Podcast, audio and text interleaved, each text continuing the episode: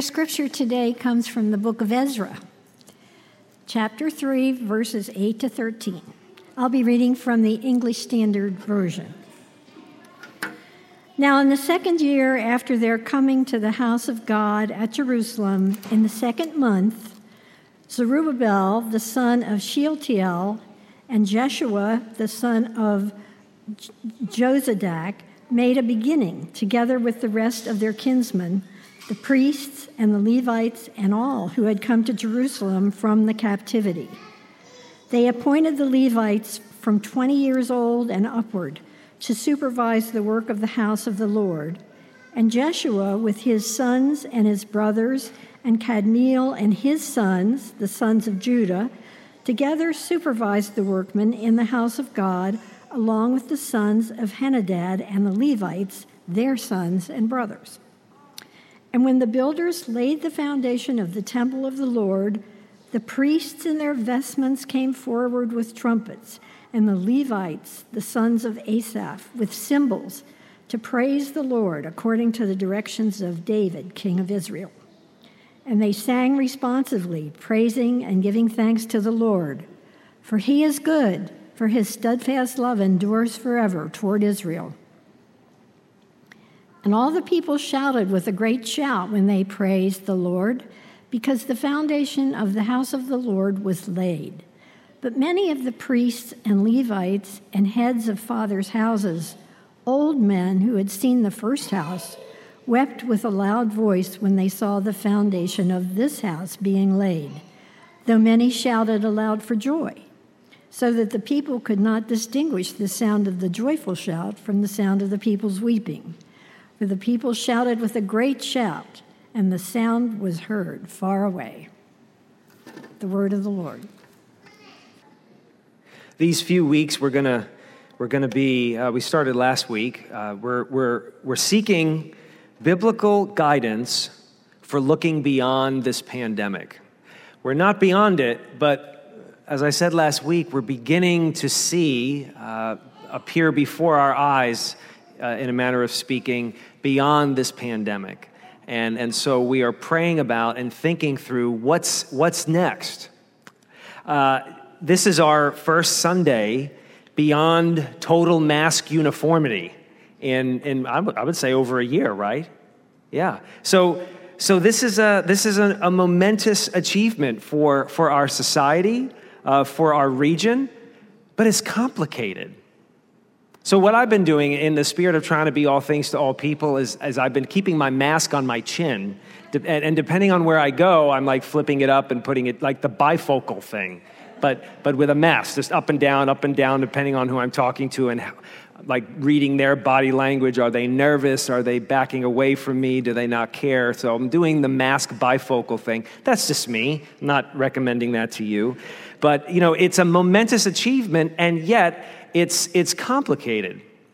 Some people are rejoicing in thanksgiving, and some people are grieving because they're thinking of those who didn't make it through.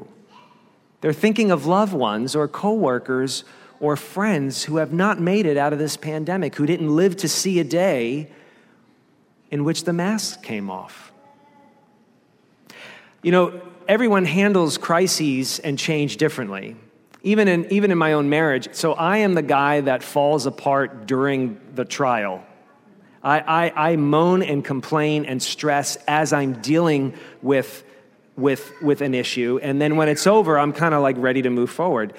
Becky just gets through it. She perseveres and then falls apart when it's over. And so we discover that quite often we're out of sync. And when I'm ready to move on and I've kind of gotten it all out, and I'm and she's ready to to stop.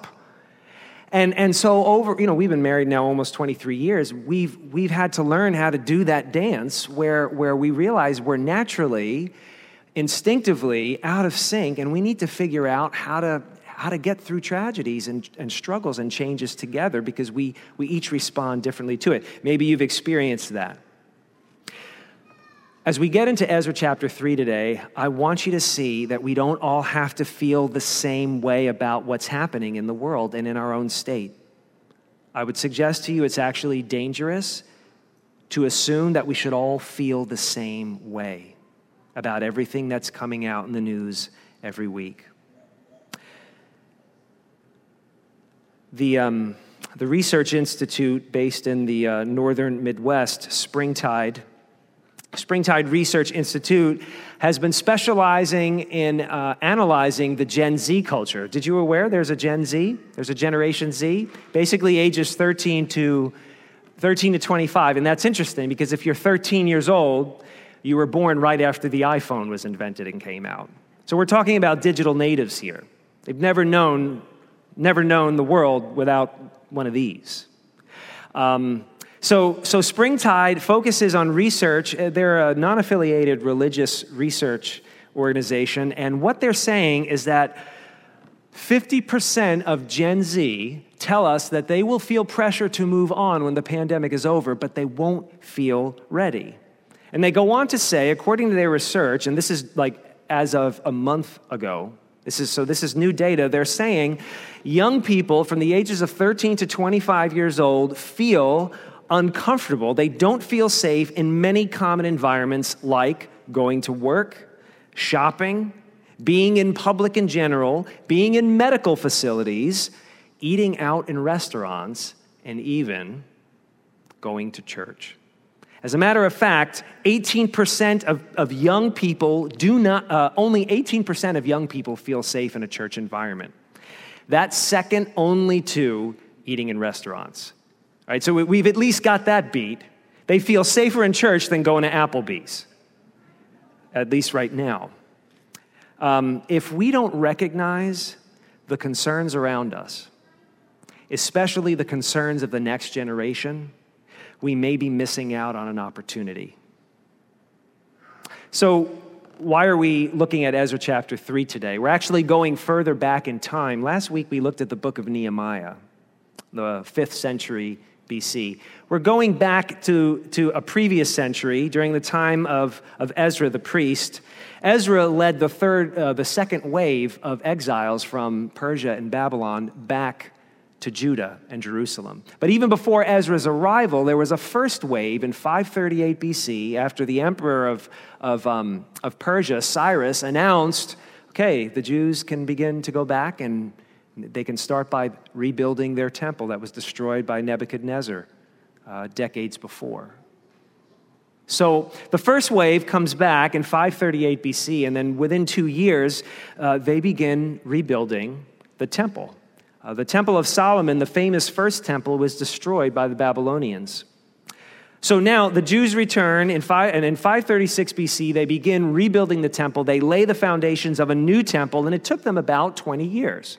Uh, because of stops and starts and local politics, uh, threats, obstacles, it took them about twenty years to complete this new temple. It was completed in five sixteen B C, probably just after the life of Daniel the prophet, who stayed In, in Persia and in Babylon.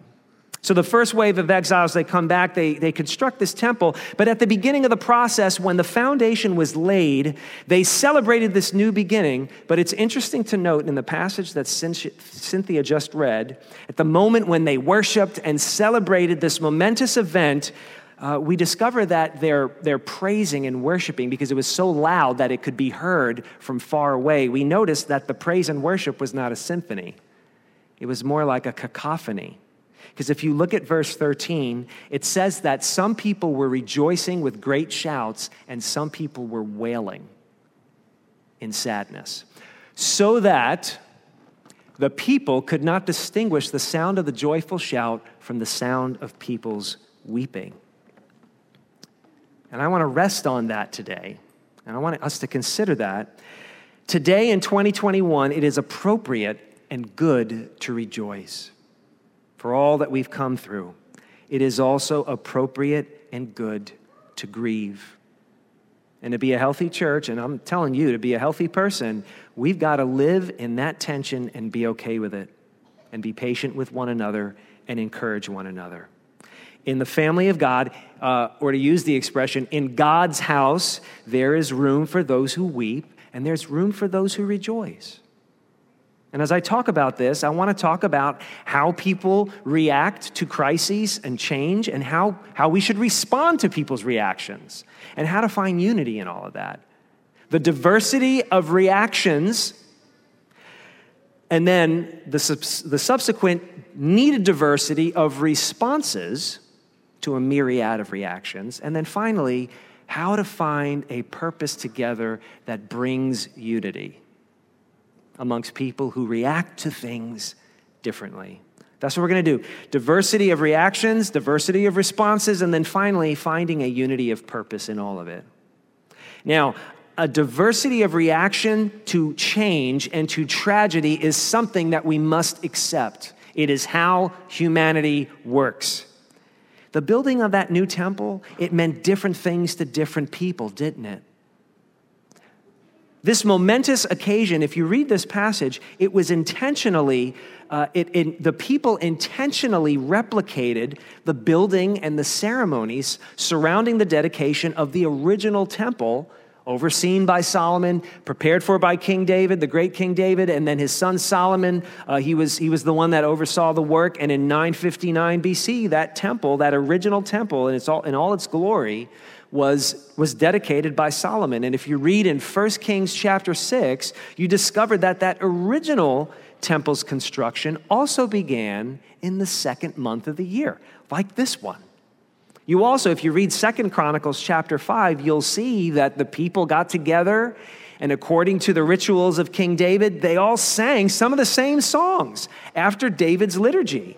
Actually, look at verse eleven. They sang almost word for word the song you see in the dedication of the original Temple of Solomon. They sang responsively. That must, must have been neat to hear that antiphonal singing back and forth, leader and the people. And they sang, "For he is good, for his steadfast love endures forever towards Israel."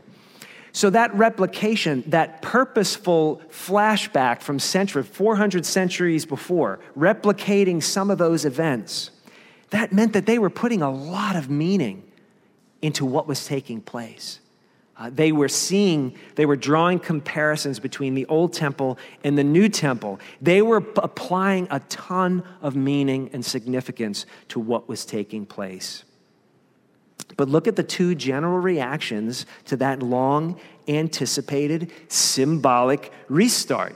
Verse thirteen, old men who had seen the first house, the first temple, those who were kids and teenagers taken into exile like Daniel and Shadrach and Meshach and Abednego. Now, Daniel stayed in Persia as far as we can tell, but people his age, now old people, returned with the first wave of exiles and were part of this new temple's rededication. And it says that they looked at the new foundation and they wept with a loud voice.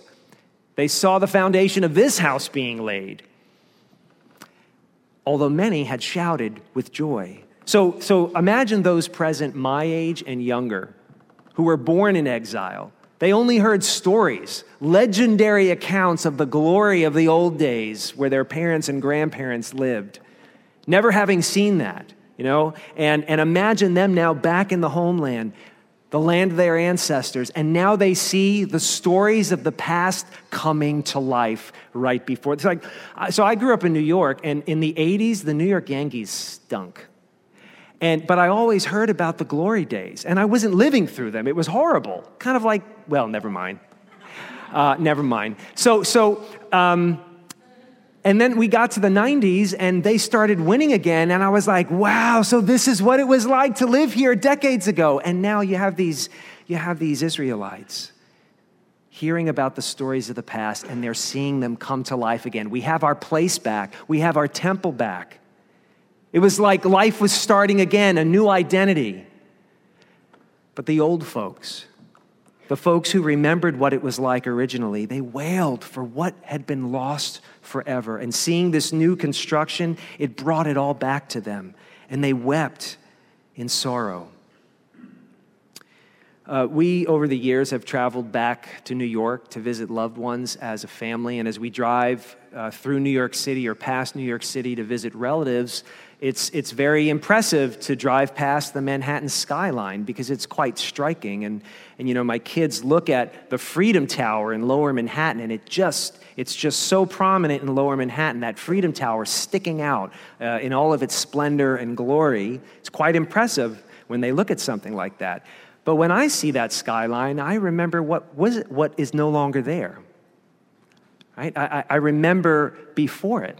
So so there's something to look at which is impressive and and and and, and glorious, but but my mind goes back to something that makes me very sad. You know, on a day when people went to work and never came home, where some people uh, got out alive or were there to help, but their lives changed forever and they've never been the same since, almost twenty years ago. That's really the, the dynamic that's taking place here as we read Ezra chapter three. Corporate tragedy and the ensuing changes from it are complicated, right? Tragedies and change, they, they, they leave a complex array of reactions in people from different generations, people from different ethnic and racial backgrounds, from different communities, from different life experiences and personalities and temperaments. We all go through the same stuff differently, and we come out of the same stuff differently, and that's okay. But that is something that you have to accept as a reality of the human experience. And I think it's something that we need to anticipate. I think it's proactively healthy to anticipate the fact that people have different reactions to things.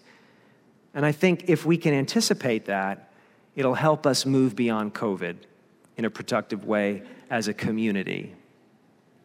So, how do we move, how do we move forward while some people want to sprint ahead and some people still feel like they are paralyzed? Now, the diversity of reactions requires a diversity of responses, okay? What did the Apostle Paul write to the church in Rome when he told them in the twelfth chapter of Romans, this is how Christians, how Christ followers ought to live in this world and with one another? He said, amongst many things, rejoice with those who rejoice, weep with those who weep. He's saying these two emotions and reactions are not mutually exclusive. They're often happening in the same family, in the same community, on the same team at work. They may even be happening, as our sister Laura said, in the same person at the same time. I've lived through that. So you may regard other people's hesitancy right now as an obstacle to your plans and your motivation and your agenda, or you may regard other people's earnestness, I'm sorry, eagerness, yeah, earnestness, that works too. You may look at other people's eagerness right now as a threat to your personal safety and comfort. Rather, Rather than seeing other people's eagerness or other people's hesitation as obstacles or threats, the Christian sees opportunity. Opportunity, right? Maybe there are conflicting values or conflicting motivations, but, but the Christian sees that as an opportunity. It's an opportunity to listen to one another so that we can understand one another. And only after understanding will we find better solutions to rebuild based on knowledge, not just based on emotion, not just based on opinion, not just based on the news and data and science, but actually based on more than just that type of knowledge. Knowledge comes not only from analyzing the data, which we should do. Knowledge comes from storytelling. We gather the facts, we analyze the data, we read the news, and we listen to one another. We listen to one another. The teacher in Proverbs twenty-four said, by wisdom a house is built. We have to think about that in the twenty-first century, in a scientific age. By wisdom a house is built, and by understanding it is established. Let me suggest that by wisdom and understanding, a house is rebuilt also. A system is rebuilt, a relationship is rebuilt by wisdom and understanding. So, we have to rejoice with some people, and we have to weep with others as the needs require, especially leaders, especially educators, especially you who are in a position of influence wherever you live, wherever you work. And parents know, look, the same approach doesn't work for every kid, right? Okay, so so beyond having one kid, and that's great, that's fine, there's nothing wrong with that. Um, I have a few extra. What you discover is that um, Not every, not the same approach doesn't work for every child who's, who's individually unique. So, all right, you prepare dinner. Yes, everyone eats the same meal or had better. But how do you discipline each child? How do you counsel each child? Each requires a nuanced approach depending on their personality. You know this. If you have several children, the one-size-fits-all is eventually going to break down for you. Of course it will. So, each situation requires a nuanced approach in response, and so will the coming weeks and months. Diversity in our responses to one another, especially if you're in a position of influence or leadership. I think when we demand too much in wanting others to feel and respond as we do, that we get in trouble. We demand too much in wanting other people to feel and respond, or react, I should say, as we do. I think there's a pitfall in looking too individualistically at everything that's happening, and I think there's a pitfall in just looking systematically at everything. Um, we need both of those dynamics, but, but we shouldn't be too focused on an individualistic way of looking at everything without an eye on the broader situation. Or uh, if we just look systemically at what's happening in the world and society, if we just look at the data, um, without in, without distinguishing the nuanced perspective of every person's life and personality and situation and needs, then uh, we're not going to see clearly, because we'll have lacked the kind of judgment and understanding that the Proverbs talk about that's needed to rebuild and restore. You know, uh, Old Testament scholars say that more than just the foundation of a temple was being laid in five thirty-six B C by the Jews who had returned from exile. They were also rebuilding a culture and a society, the ground, everything you see in the Gospels. So five hundred years later, the life of Christ in Judea, everything you see, the way people responded to Jesus, those who were for him, those who were, those who were against him, the culture of first century Jerusalem in the Roman Empire, it was all being set by the Jews who laid the foundation to this temple. Everything else, they were starting all over again. Okay? So, what was being poured into the foundation of that culture had long-term impact on the world. And you see it as you read the Gospels. It all started with the rebuilding of that temple. So what's being poured into the foundation of the world our children and grandchildren will live in? It's being poured right now. We're all living on the foundation that was poured after World War Two. What's being poured into the foundation of the rest of the twenty-first century? Are you not pouring into it your selfishness and pride? Are you not pouring into that foundation your fear and cynicism? All sorts of stuff gets poured in with that cement. And then it's there. So let's think about what we're rebuilding and how we're rebuilding it. Because it says by Solomon, interestingly enough, in Psalm one twenty-seven, unless the Lord builds the house, those who build it labor in vain. Unless the Lord watches over the city, the watchman stays awake in vain. We demand too much in wanting everybody else to feel and react the same way that we do.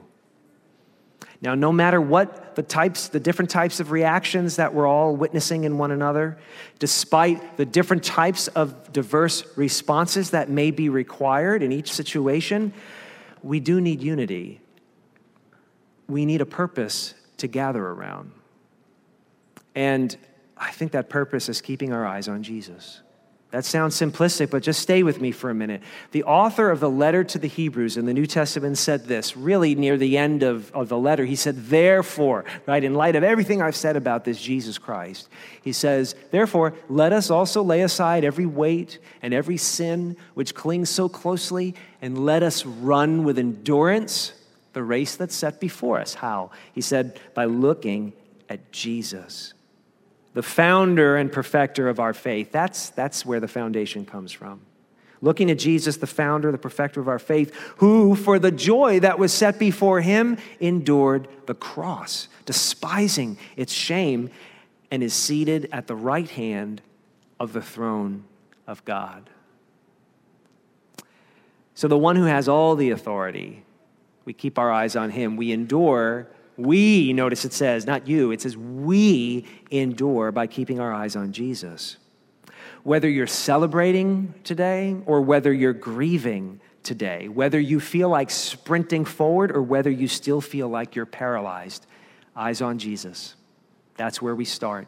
That's that's that's the purpose. Eyes on, that's what that's the purpose that unites us.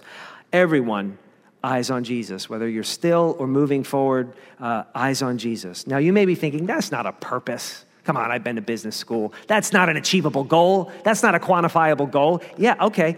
Really? Think of it differently.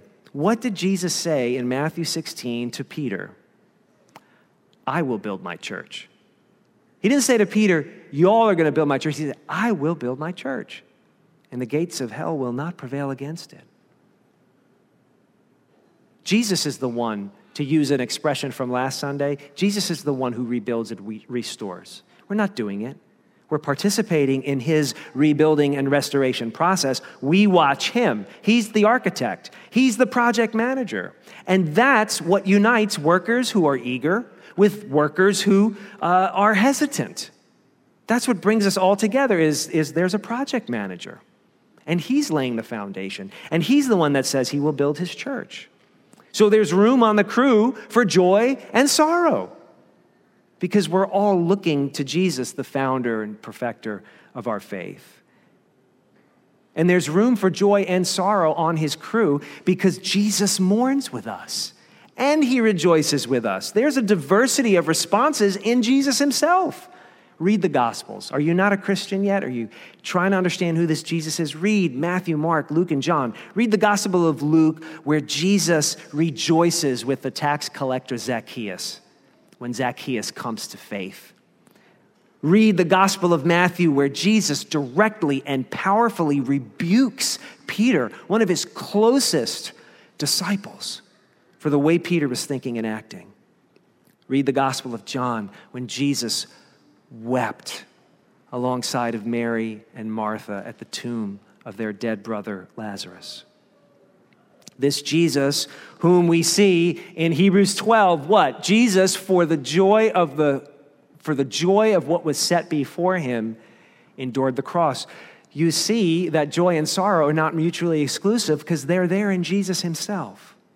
A man of sorrow, acquainted with grief, who for the joy of being reunited with you, for the joy of building a new humanity and a new creation with you, endured the sorrow and humiliation of a Roman cross. Right there, joy and sorrow are in Jesus' mission himself. So Christians are called to be Christ-like through this pandemic restoration process. Being Christ-like means you respond to the person as their need directs. You're focused on the mission, but your response varies depending upon the need. For the joy of watching Jesus rebuild and restore what's been lost, some of you need to be patient and kind to those who are afraid. And for the joy of watching Jesus rebuild and restore, some of you need to help, let others help you regain your courage. It's okay to be worried and still, but not forever. Let people surround you to encourage you. So some of us, like Jesus, need to be patient and kind. And some of us, like Jesus, need to let other people surround us and be a part of what we're doing. Because in God's family, there's room for those who weep, and there is room for those who rejoice. This is not a one-size-fits-all way of dealing with a complex period of human history. So, rejoice with some, weep with others, but pursue unity, keeping our eyes on Jesus through it all. Jesus responds to all of our needs as required, and let's take his approach as we move forward. All right? Amen? Let's pray. Father, we are, uh, we rejoice. We rejoice because you are doing new things. We rejoice. And we grieve because we've lost a lot. And Father, we don't, we don't want to be uh, so arrogant or ignorant or obtuse that we don't see the perspectives of the people around us. Father, we need courage and we need patience. And help us to balance those things well as people, as families, as, as co-workers and neighbors. Help us to keep that redemptive balance as brothers and sisters in Christ. We praise you for him. We thank you for the nuanced way he dealt with complex situations. And thank you for the nuanced way he reached out and impacted each of us. Uh, may we do the same in his name. Amen.